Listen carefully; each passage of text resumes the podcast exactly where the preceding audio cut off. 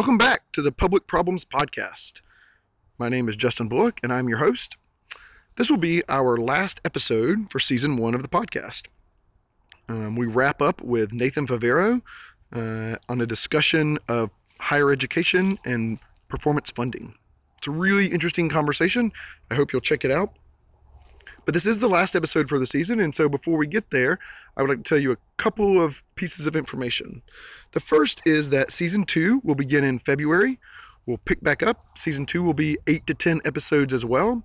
And season two is going to be a, look a little bit different than season one. So I hope you enjoy the changes. That gives us about a six week break in between seasons. In the meantime, during January, we will be hosting a virtual classroom experience. We're calling it Public Problems 101. It'll be a five week seminar on Wednesdays in January. If you're interested in this course, registration is available through the Facebook page, the Public Problems Podcast Facebook page. Um, and the links will also be available on SoundCloud and iTunes and YouTube and the other mediums that we use with this episode. So I hope you'll register for that course. Those that register by December 15th get to vote on which topics they would like to be part of this course. And those that register between December 15th and the course beginning uh, will not have that opportunity, unfortunately, but will still be able to take part in the class if you're interested. Thanks again for following along this season. It's been a real pleasure on my end to get to talk with all these interesting people and share their research and knowledge with you. Um, and without any further delay, here's my conversation with Nathan Favero.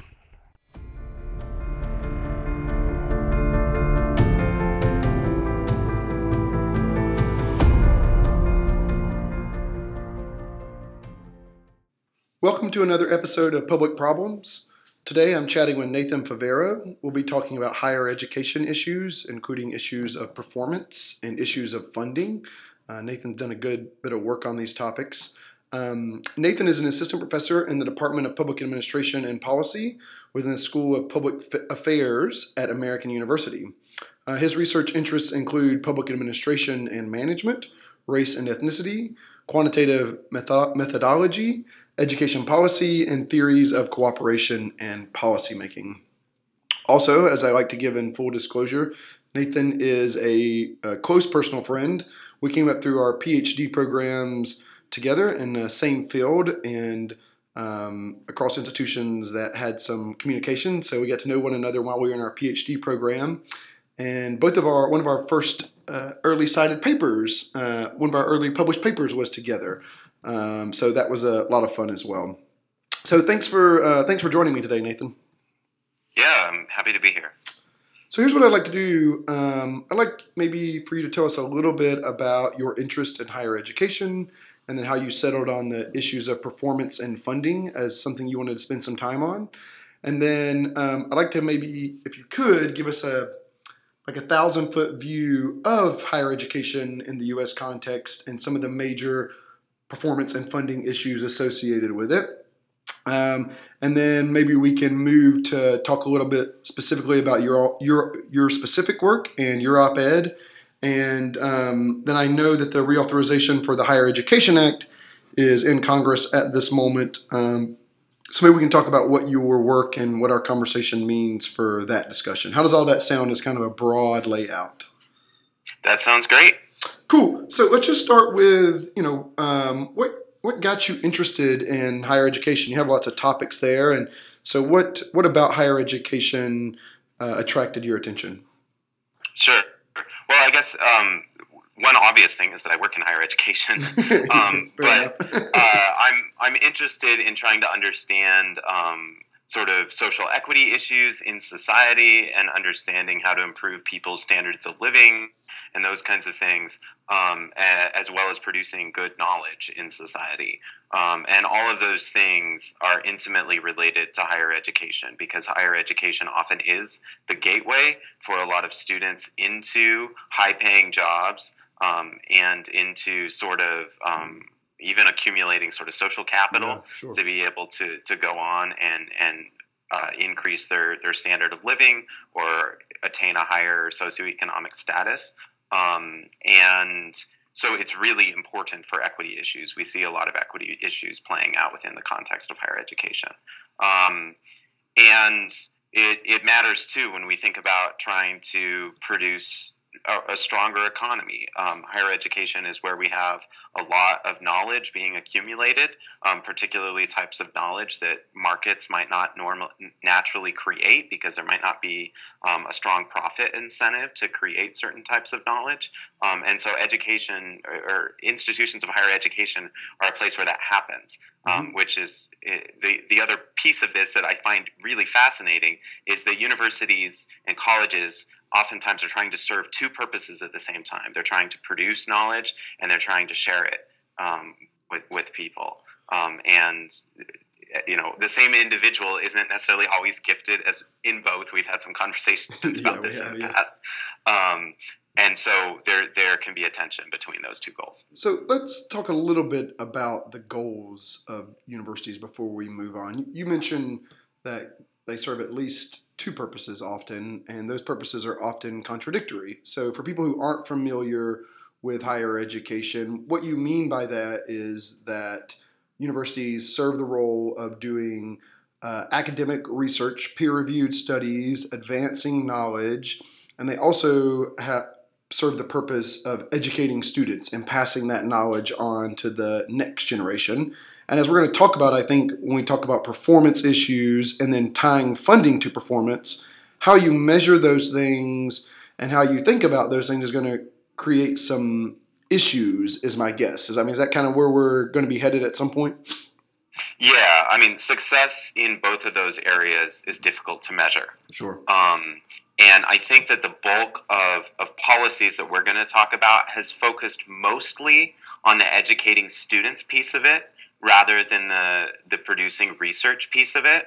Um, but you've seen some attempts to to get at both of them. Um, and one of the reasons I think that, and, and perhaps a good reason to focus more attention on that educating students piece of it is that every institution of higher education has a strong focus on educating students. Mm-hmm. Um, but not all colleges and universities have a strong focus on producing original peer reviewed research or original research in, in other forms. So that's going to um, vary by the type of institution. Is that correct? Exactly. And a lot of the institutions the policymakers went to um, and that sort of uh, researchers, academics went to, right, and at least got their degrees, usually are going to have some focus on on producing academic research. So, um, but that is not the typical college. The typical yeah. college in the U.S. is sort of you know a regional university, maybe, or a community college, and that's where the the bulk of students are going, are to those kinds of places that are much more focused on the educational mission and less on the research mission. So one thing that sounds like that will be important for people to people to keep in mind as we think about higher education, it's sort of like thinking about business or government in the sense that not all of the higher education institutions are identical. Some are larger, some are smaller, some serve multiple purposes like research one universities, like the universities you and I work at. And then to your point, not all universities are as focused on research. Some of them mostly serve the mission of educating. And so, not all, when we say higher education, I'm doing air quotes as we're saying this, it's not all the same type of entities. They're not all University of Georgia or Texas A&M University, even though, or even American, if you, given that those are ones you hear about, there's a lot more in terms of number of institutions who are focusing pretty exclusively on educating. Um, Absolutely, yeah. And and one of the the concerns is that so much of the attention in media gets placed on sort of the el- most elite higher education institutions, particularly the Ivy Leagues um, and and some of the really elite colleges. Um, but there's a huge amount of variety in higher education. And just to add one more dimension to all of the dimensions that you added, the public versus private, right? Yeah, I mean, yeah, I'm at right. a, a, private university, so the way we get our funding is even radically different um, depending on the type of institution we're at. Yeah, so um, listeners are probably getting an idea of the complexity of higher education in terms of the different types of organizations and how they might have different types of incentives and different types of funding. I want to talk a little bit more specifically about those things, but you mentioned one other thing in kind of your interest in higher education that I wanted to touch on just briefly, which was the, the notion of equity. And so I think as part of this conversation, um, we'll be being relatively explicit about some values that we think are important. I think there are things that you and I agree on on this. Um, and but you made the claim that um, something along the lines of education helping with issues of equity and serving as gatekeepers to access. Can you tell me just a little bit more about what that what you say that has equity concerns? Just tell me just a little bit more about that, if you don't mind. Sure, sure. So, uh, education generally, we know, is one of the strongest predictors um, and one of the strong causes of people's ability to go on and get high paying and prestigious jobs. Um, and so, uh, education at all levels is is important um, for equity, and in particular, what we've seen historically a lot of times is that the least advantaged um, groups parts of society have the least access to the educational opportunities that are needed in order to be able to go on and get high paying and high status jobs.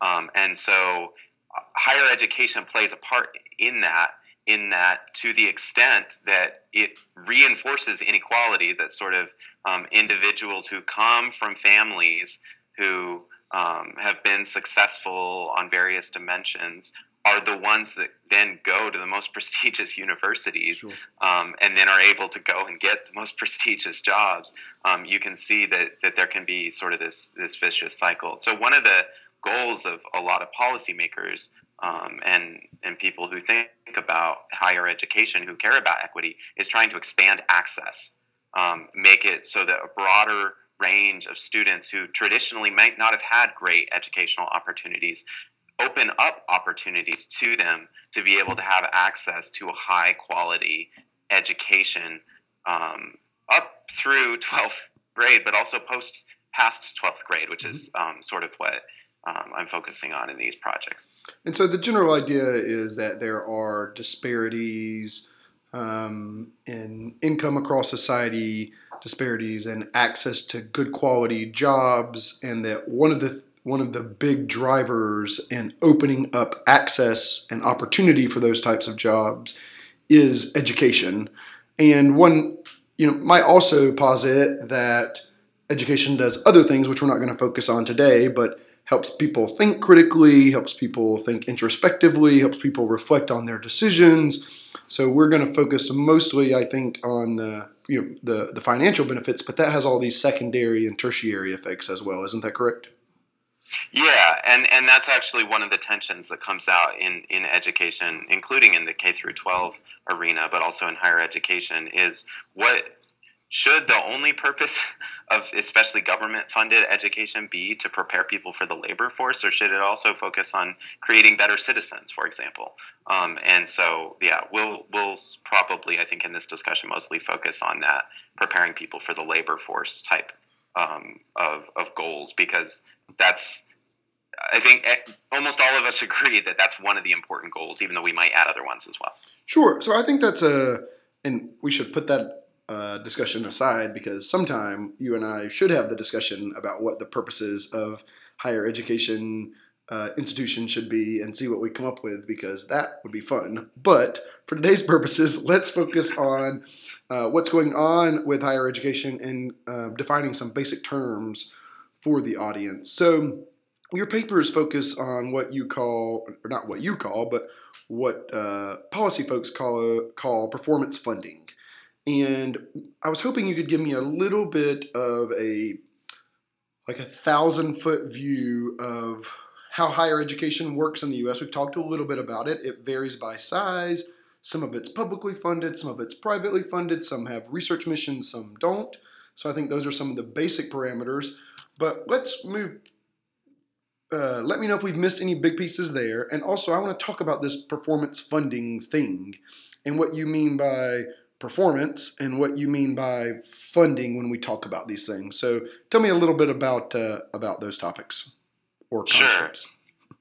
Yeah. So, um, well, let's let's start with with sort of the, the basic underlying logic of this. Um, so, especially if we're talking about public institutions, and that's mostly where these performance um, based funding policies that we'll I'll define in a moment have been used is with public institutions they're receiving taxpayer dollars in part Um, a lot of them get most of their revenue from tuition still, um, but they are getting some taxpayer dollars in order to help um, the, the college or university uh, operate.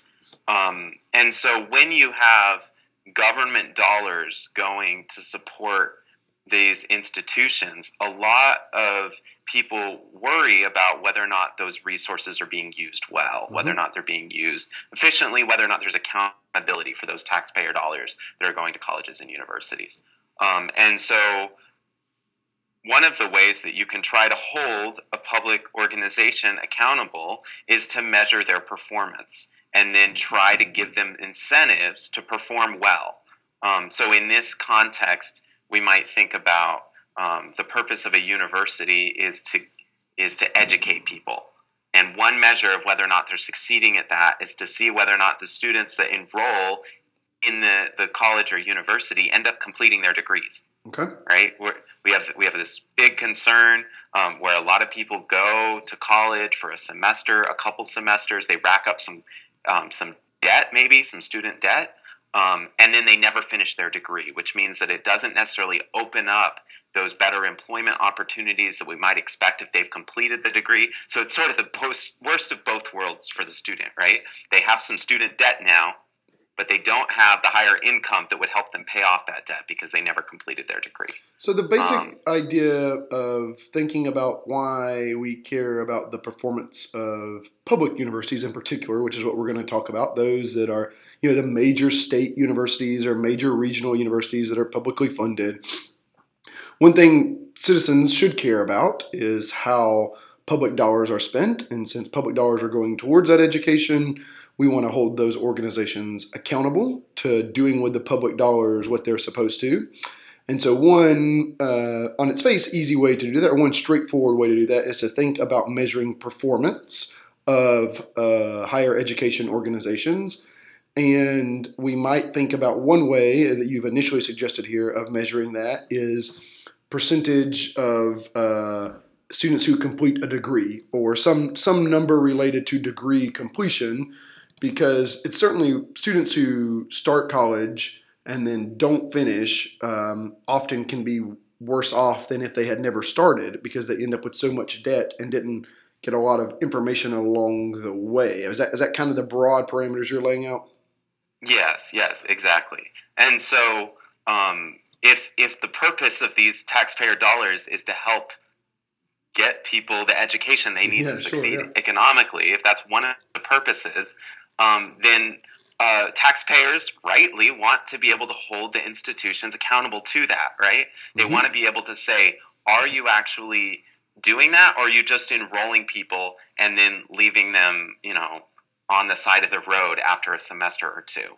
Um, so, so there's this concern about how can we hold these institutions accountability, and one of the ways that we would try to do that is through measuring performance or measuring whether or not they're actually accomplishing the goals that we want them to accomplish. And so, tell me a little bit more about performance. Then, what types of measures have society or legislatures or policy folks agreed upon as because uh, I imagine part of this is we want quantifiable measures, things we can assign numbers to.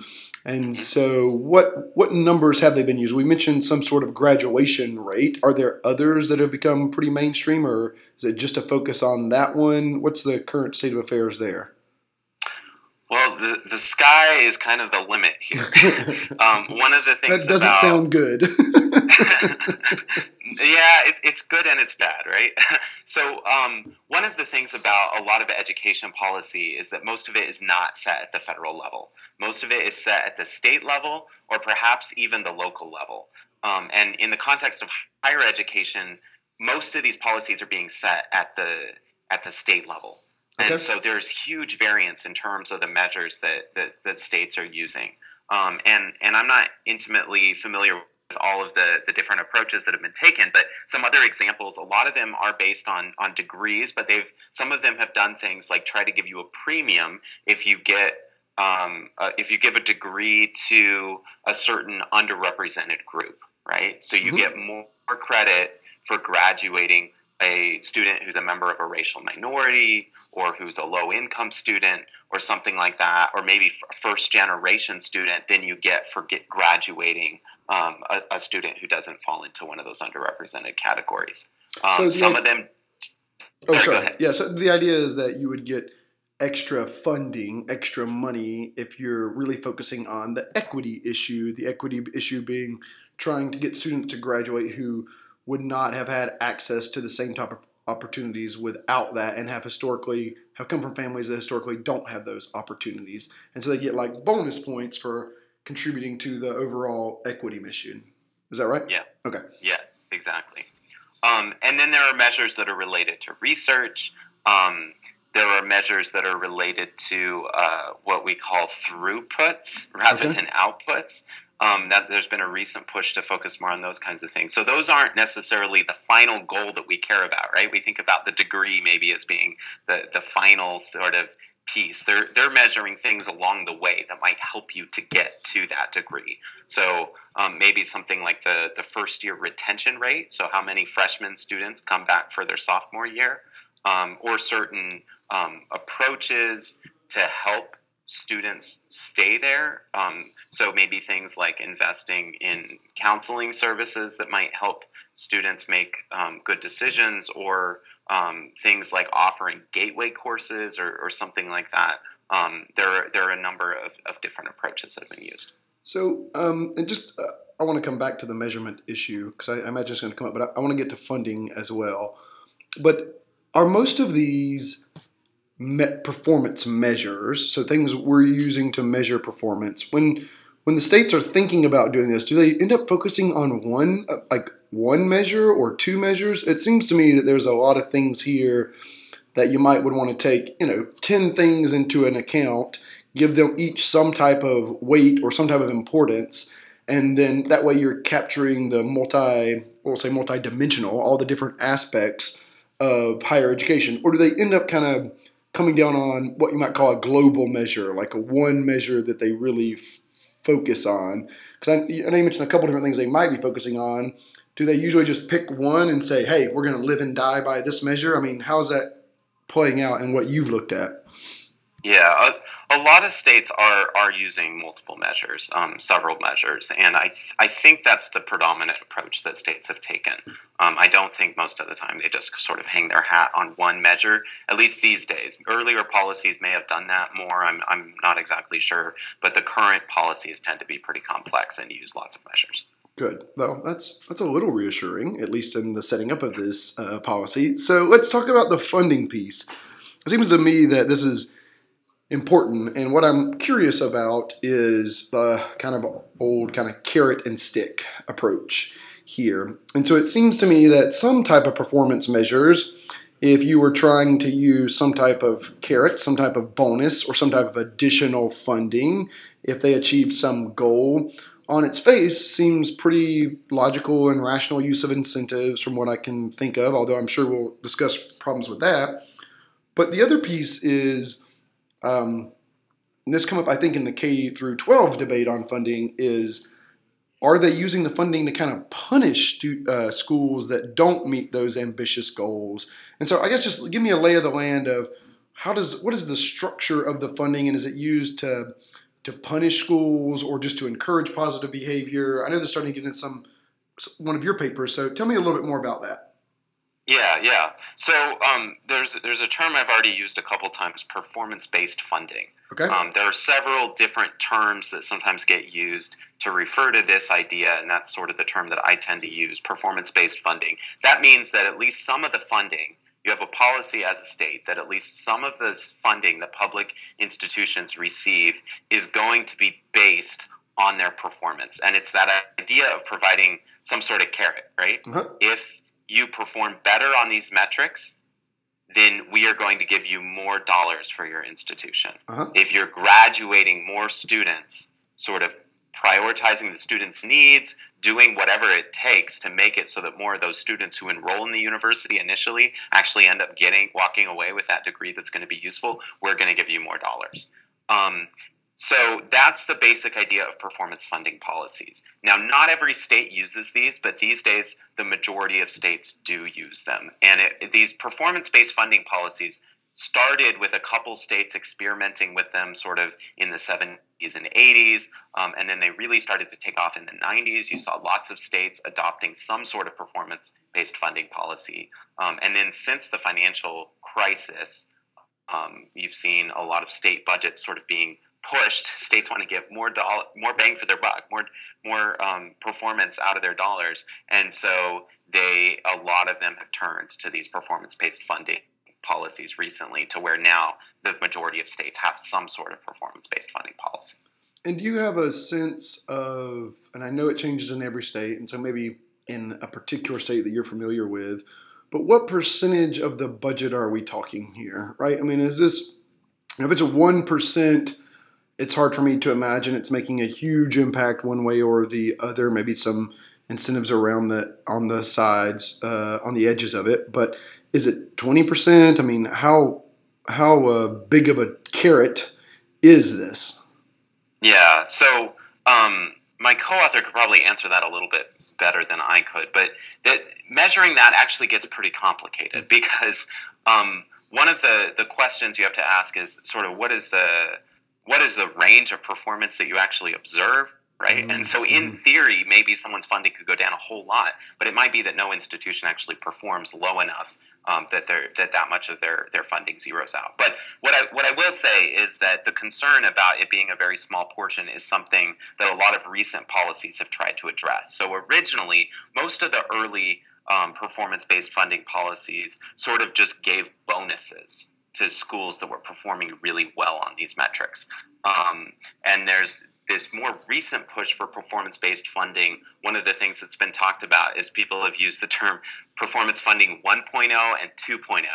And 2.0 refers to some of the new performance funding policies. Um, and there are a couple of things that make them distinctive. But one of the pieces that makes them distinctive is that they tend to focus more on making it so that some of the actual base allocation of funds to universities is based on performance. So it might not be all of it, but at least a portion of that base allocation is based on their performance as opposed to the 1.0 policies, which tend to, to just give, you know, sort of small bonuses to, to, to universities that were performing well. Okay, so um,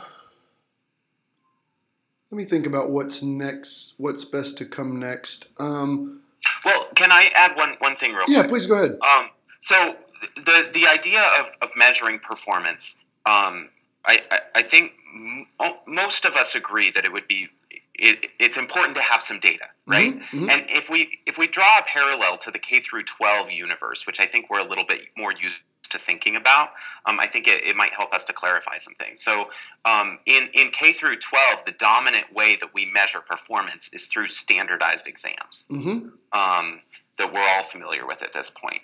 Uh, but in, in higher education, that's not the approach we use, partially because people are studying so many different topics, right? We really start to specialize most of the time in, a, in higher education. Um, so instead of standardized exams, we're using these other measures like like graduation rates and things like that. Um, but in K through 12 education, for the most part, we've decided not to use um, these strong performance-based funding mechanisms. There's been some discussion about doing it at the individual level for teachers, um, and there are some school systems that are that are doing that, where they'll they'll pay bonuses to individual teachers if their students do well on standardized exams. But for the most part, we have decided that we're not going to say this district gets more money and this one gets less because the one is doing better on the standardized exams than the others.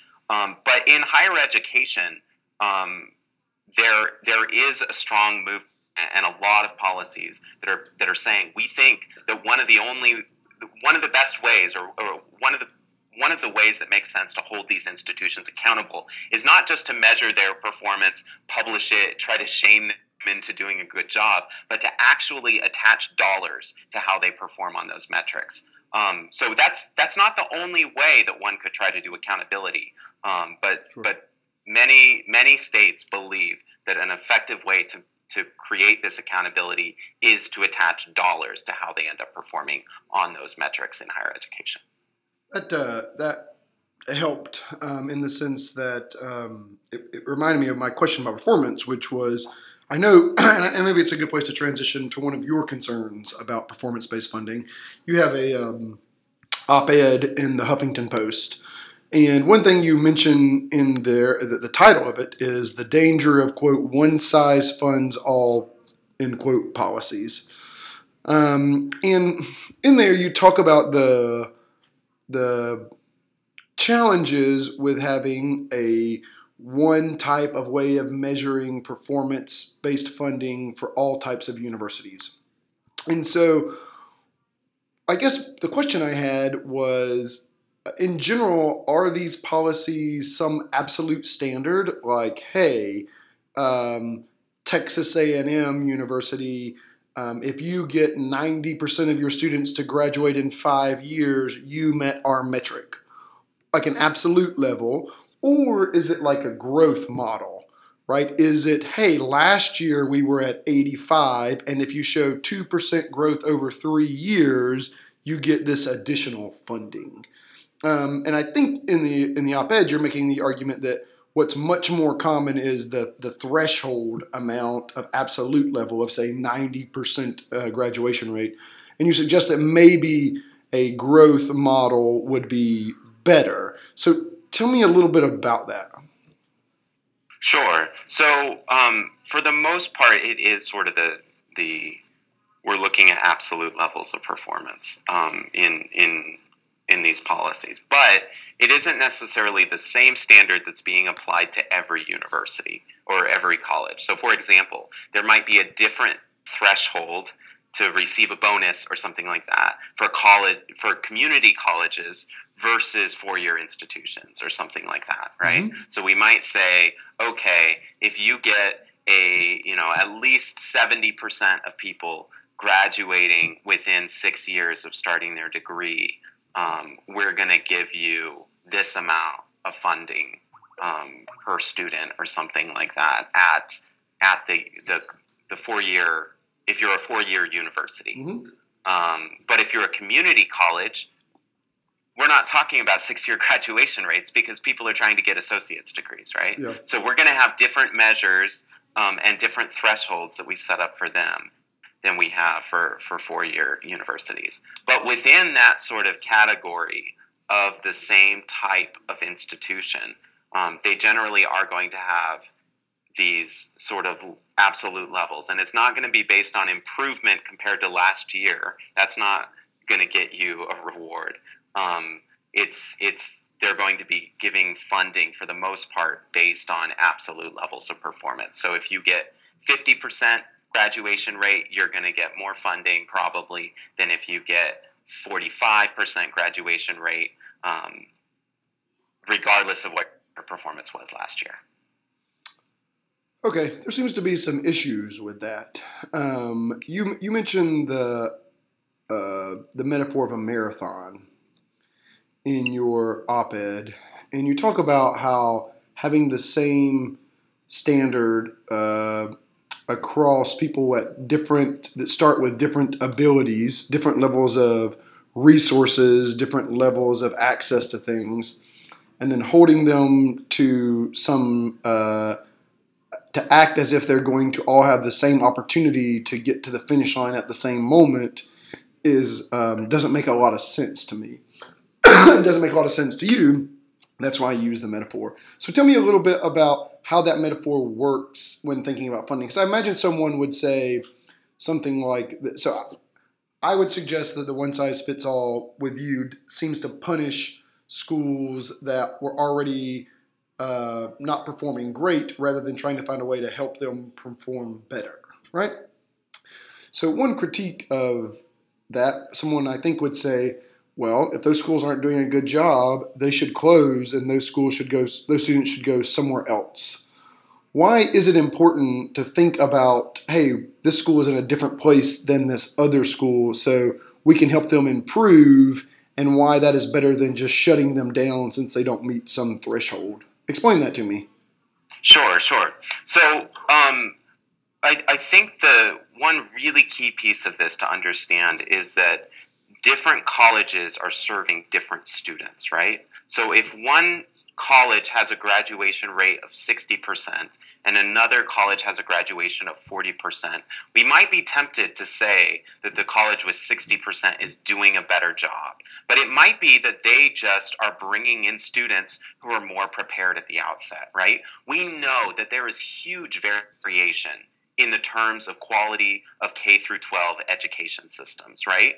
So a, a college that's located in a county that has really strong K through 12 um, schools is almost certainly going to have an easier time um, getting its students to graduate than another college located in a county where um, the K through 12 education system is broken mm-hmm. um, where it's underperforming, and students come into college unprepared to take freshman level courses. And so, um, some of this variation on these performance metrics, I would say a lot of this variation actually has more to do with the level of preparation that students have coming into the college rather than um, merely reflecting what the college is doing with those students once they get there.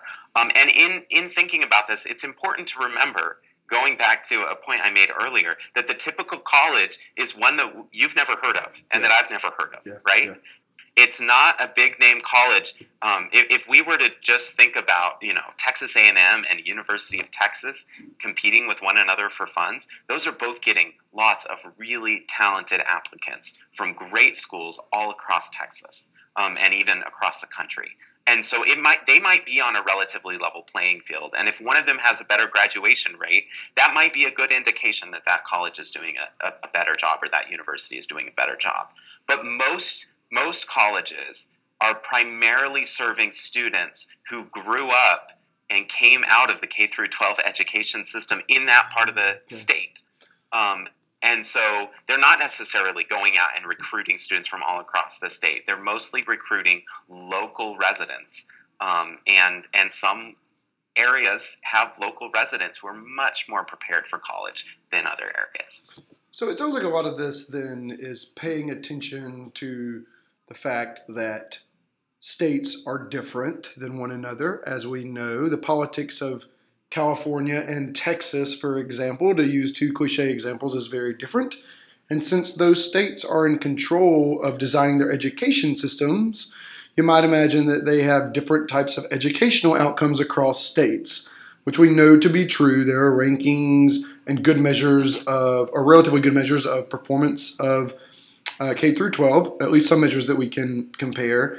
And so it's I think an analogy that might be useful is for one that people are more comfortable with is thinking about elementary schools doing the same thing with students, right? If you are in a neighborhood where the uh, four year olds um, spend a lot of time having uh, uh, access to pre K, having access to education themed daycare, having access to, to parents with high education that have time to spend with them and the resources to develop in them from zero to say five or four versus a community that doesn't have access to those things, it seems pretty clear that the students entering into that school system would be better or less prepared based on their training up to that point. And it also seems to make sense that those communities would also have students who are not only starting at a different level, but also have the communities themselves probably have different access of resources. And so you can imagine that this sort of disparity from age four or five just continues on through elementary, middle school, and high school, all the way up to the type of students that a kind of regional community college would have are probably less prepared for some of the rigors of higher education than students who end up um, in highly competitive schools, for example. So it, the types of students that they're serving, what I hear you saying, is just not the same. They're, they're different types of institutions that are serving highly competitive applications versus uh, more general acceptance that are just trying to give some education or information to those students, even if they uh, weren't able to get into the highly competitive schools. I mean, is that sort of the recap? Yeah, yeah, and and to to just uh, extend that a little bit further, um, sort of what these policies in effect end up doing, um, I would argue a lot of times, and and there's we should, we'll, we'll put some caveats on this in a moment. Um, but what these these policies end up doing is they say to the school that got the the 80% graduation rate or the 65% graduation rate let's let's say that that might be a little bit more realistic we, they say to the school that got the 80 the 65% graduation rate you're doing great here's a bonus right here's some more funding for your students and they say to the school that got the 40% graduation rate uh, you're not doing so great um, we're going to decrease your funding a little bit compared to some of the other schools in the country, right? Mm-hmm. Um, and so then that means that the school that gets the, the 65% graduation rate, that gets the bonus, um, they're going to probably be able to pay better salaries, right? They've got that extra funds to be able to invest into making their university even better. Mm-hmm. Um, and so that may be that may be fair and appropriate if if the school with 65% graduation rate is just is serving the same students as the other school and just doing a better job, right?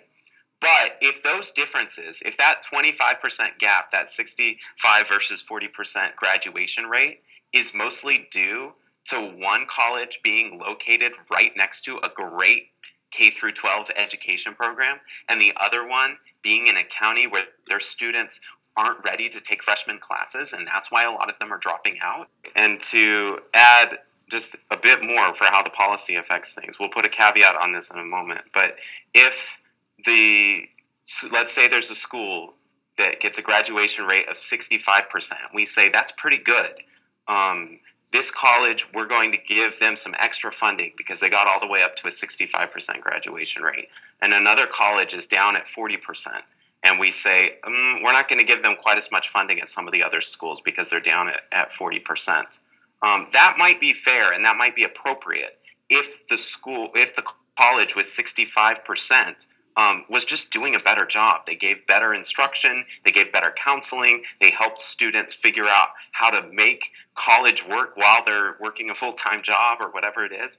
Um, but if the difference between those two colleges is primarily in the students that they're serving, that maybe the school with the 65% graduation rate is located right next to a great high school um, that gets students ready for freshman year, while the the school the college with 40% graduation rate is next located next to a high school um, where that doesn't get students ready for college, um, then what? That's just a slap in the face uh, to, to to a community that already um, is suffering under a a, a, a substandard um, education system, perhaps at the, at the K through 12 level. Um, and so I think we have to be really careful in thinking about what are we rewarding? Are we giving people um, a bonus and, and at the institutional level, right? Are we rewarding colleges that are doing well just because they happen to have a good student population coming in, or are we rewarding them because they're actually doing a good job with those students once they get there, a better job than other colleges once their students get there? Yeah, because you could imagine schools gaming this, right? I mean, one way is to just exclude the less prepared students from access to education. And so if you were measured on graduation rates, for example, you might find it advantageous to just not provide education to the students who are going to struggle, for example. So I think there are some fairly clear um, secondary consequences or uh, maybe unintended consequences to treating these all the same, which you highlight in your op ed. Um, so you've done a little bit of empirical work, uh, original empirical work on this topic. And one paper um, that we talked a little bit about that I thought might be interesting to highlight for the listeners is a, is a working paper. I believe it's still a working paper that's titled "Will the Tide Lift All Boats?" Examining the equity effects of performance funding policies in U.S. higher education. This is a co-authored piece with Amanda Rutherford, um, who's at the School of Public and Environmental Affairs at Indiana University. And I know one of the things you find here is that um, um, you find some mixed evidence regarding whether performance funding policies uh, will improve outcomes for the most selective institutions while harming less competitive institutions. So the idea is that there's a chance that these policies will have just no effect on the less competitive institutions um, and increase the uh, outcomes for the institutions that are already doing well because they have more, uh, even more uh, resources available. So, give me just a little bit about what you. I don't think there's need to go into all the details about how you got there and the methods and the data and everything, but tell me kind of what you did and, and what you found. Sure, sure. So, in, in that paper, we try to, to zero in on um, sort of two potential effects that these policies could have. Um, so you mentioned the, the potential for gaming, right? That you might admit um, only students who are already likely to graduate right mm-hmm. into into your university and that's a really important concern and there's actually quite a liter- bit of literature that's already paid attention to that so we sort of set aside that concern and focus on two other potential effects so the first effect we focus on um, is the effect that the the policy makers hope that these these policies will have, which is to cause institutions to make a stronger effort to improve their performance um, because of these policies, because mm-hmm. of the incentives that these policies create. So um, th- we don't know how strong that effect would be, you know, without trying to look at some data. Um, on the one hand, a lot of universities and college administrators probably even without these incentives, um, they're working at that college or university because they want to help prepare students to succeed. Mm-hmm. And so they might already be doing everything that they can to improve the educational experience of, of their, their students. On the other hand, um, it might be that having some financial incentives at the institutional level, saying the college is going to get more money if you perform better on these metrics, is going to give them a little bit more focus or a little bit more motivation to actually be innovative, perhaps, and come up with new strategies that might help students um, graduate on time, for example, um, it might push them to be a little bit more creative or to, or to try a little bit harder. So that's the first set of effects we focus on is that there there might be this improvement because of the the incentives that exist when you attach money to how these these organizations perform. The second effect, though, that we consider is um, a, what we call a distributional effect.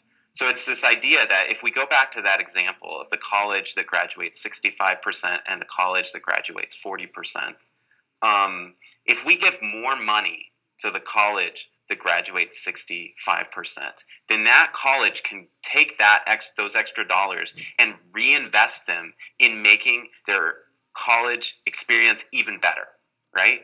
They can take that money and maybe they can hire better professors, right? Increase salaries. Um, maybe they and hire additional counselors um, to help their students figure out how to navigate the process, figure out a major that they're excited about and that's going to result um, in the kind of ed, uh, work opportunities that they want. Right? There's lots of ways that they could take that money and make the the experience for their undergraduate students even better than it already is. Mm-hmm. That school that college that gets that 40% graduation rate and doesn't get as much funding doesn't get those additional resources to try to make their college even better. And so um, we're concerned that it that providing this extra money to the organizations that are performing well is going to make it so that we exacerbate the inequality that already exists that the, the school with 40% might get worse or at least not get any better and the school with that 65% graduation rate just sees their performance improve even more mm-hmm. um, so when we combine these two effects right the, the one which is changing the incentives we would expect that to sort of improve improve everyone's performance, right? Mm-hmm. Whether you're a poor performing school or a high performing school, to the extent that this effect exists, that administrators, once there's money on the line, start being more creative or trying harder to improve the educational experience, that's something that should apply to every institution. Um, but this distributional effect, where the schools on top get more resources to reinvest in education, whereas the schools on bottom maybe see a decrease in resources or at least no improvement in resources, um, we would expect that to widen the disparity, to make it so that the difference between the colleges at the top of the of the pile are farther from the colleges at the bottom of the pile um, if we didn't have these policies at all. And so, what what was the actual of the competing claims, what did you actually find? Sure, sure. So um, when we actually ran the data, um, we our results are a little bit preliminary still. Mm-hmm. Um, it, it's a it's a bit of a, a difficult piece to estimate. Mm-hmm, yeah. it's, it's, it's, a, it's a difficult thing to estimate empirically. Um, but we find some preliminary um, evidence, at least, um, that's consistent with the idea that um, schools that are already doing pretty well or that are um, already um, sort of classified as high performing schools um, improve under these these performance funding policies, um, whereas schools that are not as prestigious don't seem to see those same benefits from these policies, at least in some cases. But there's some mixed evidence, and it looks like there might be some differences based on whether or not we're looking at those. I, I talked earlier about performance based funding 1.0 versus 2.0. Mm-hmm, mm-hmm. Um, so it looks like there might be some differences depending on that, and that um, that the the effects might not be the same, which makes sense because because they're rather different policies. So um, we don't have a super consistent pattern from the data yet. Mm-hmm. Um, but but we we we offer a, a, model and a framework to, for exploring this um, that we think can can help move us forward um, as as we look at this question more.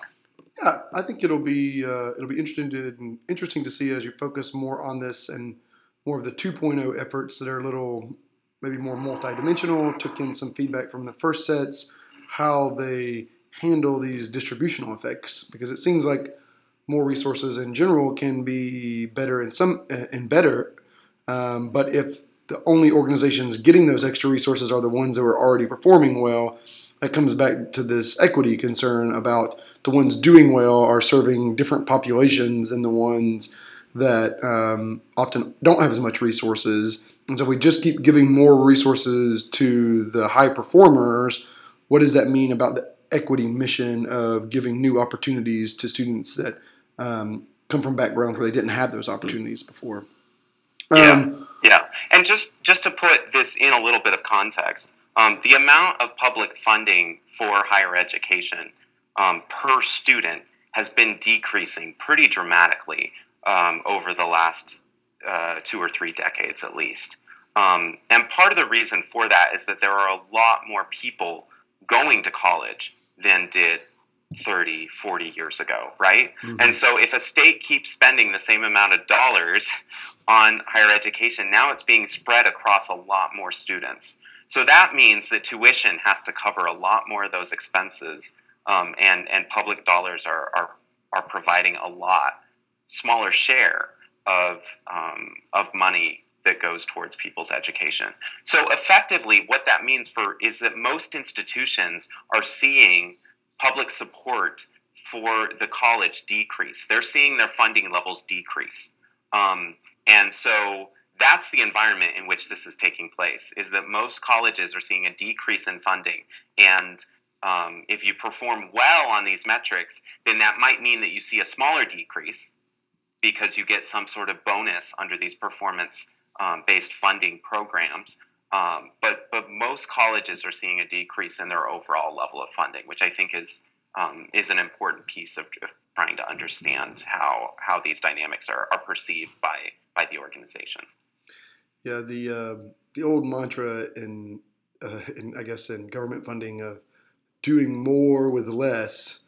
Um, I, I mean, at some point you reach a point to where you only everything you cut is essentially essential for the same type of mission you have and just cutting the financial resources without kind of restructuring things, it doesn't seem like it um, is going to help with the performance piece of this puzzle.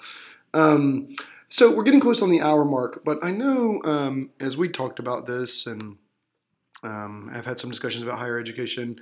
I know that the uh, uh, that there is some work being done uh, uh, in Congress right now in relation to funding for higher education. And so, can you tell me a little bit about what is going on um, with the re- with the reauthorization and what impacts this might? What's what's kind of part of the policy discussion at this point? Sure. Yeah. So um, we're right in the midst of some some policy discussions in Congress, um, which haven't gotten a lot of attention because there's been so much else that Congress has been focused on, yeah. and particularly um, tax reform um, has been taking up a lot of this, this space in, in the news. Um, but there was a bill to reauthorize the Higher Education Act that was just introduced in the House um, this month, and the Senate hasn't introduced a bill yet, um, but they're expected to do so, I think, in January, most likely. Um, but there's some important policy changes um, that are that are included in the, the House version of the bill, at least. Um, and a lot of them have to do with different ways that financial aid is handled um, and reducing the number of programs, trying to consolidate some, um, and then some things like making the FAFSA simpler and um, and different things like that.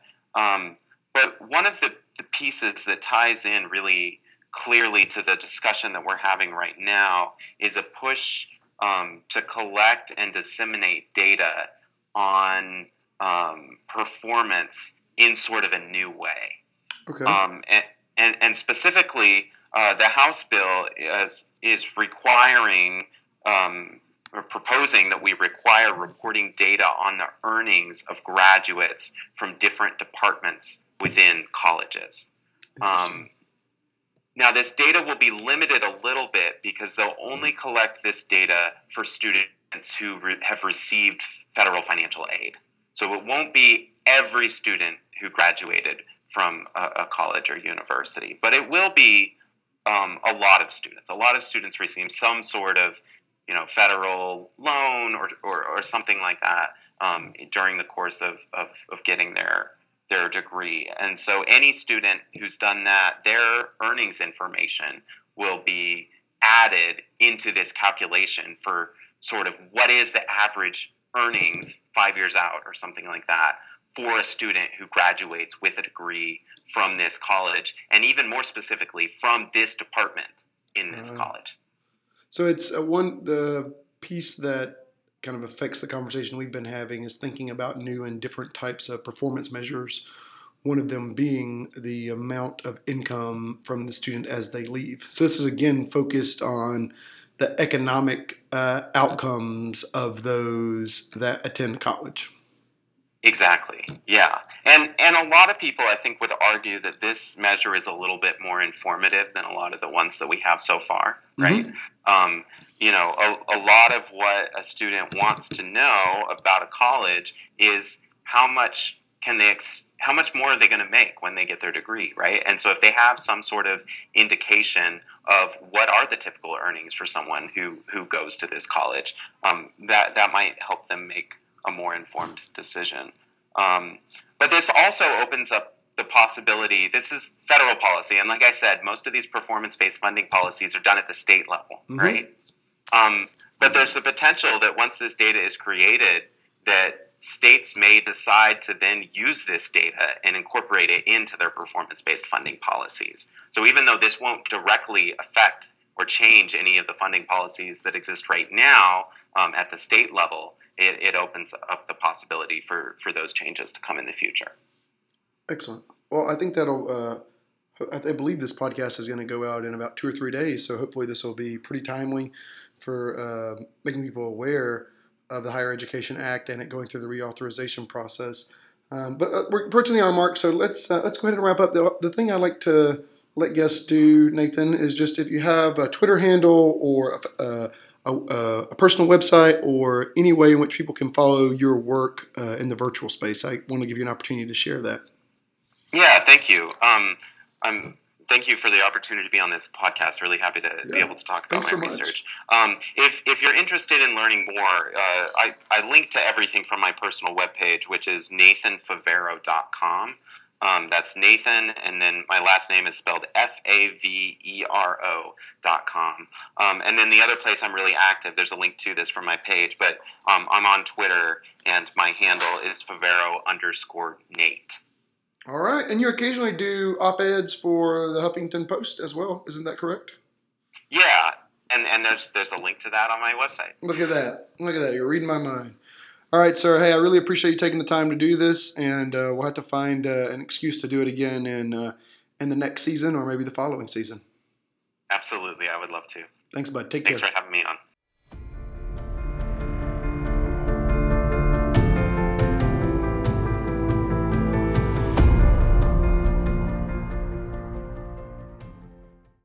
I wanted to take one final opportunity to thank you for following along with season one. This has been a lot of fun for me. It's been really enjoyable to talk with colleagues and friends about the work they do and to share it with you. Um, I hope that you follow us along into season two. Season two, again, will start in February. And in the meantime, I hope you join us for Public Problems 101, a virtual learning experience through Google Classroom. Uh, feel free to register for that. Check it out on our Facebook page and in the link to the description of this episode. Um, we're looking forward to season two and wish you all the best in the meantime. Take care.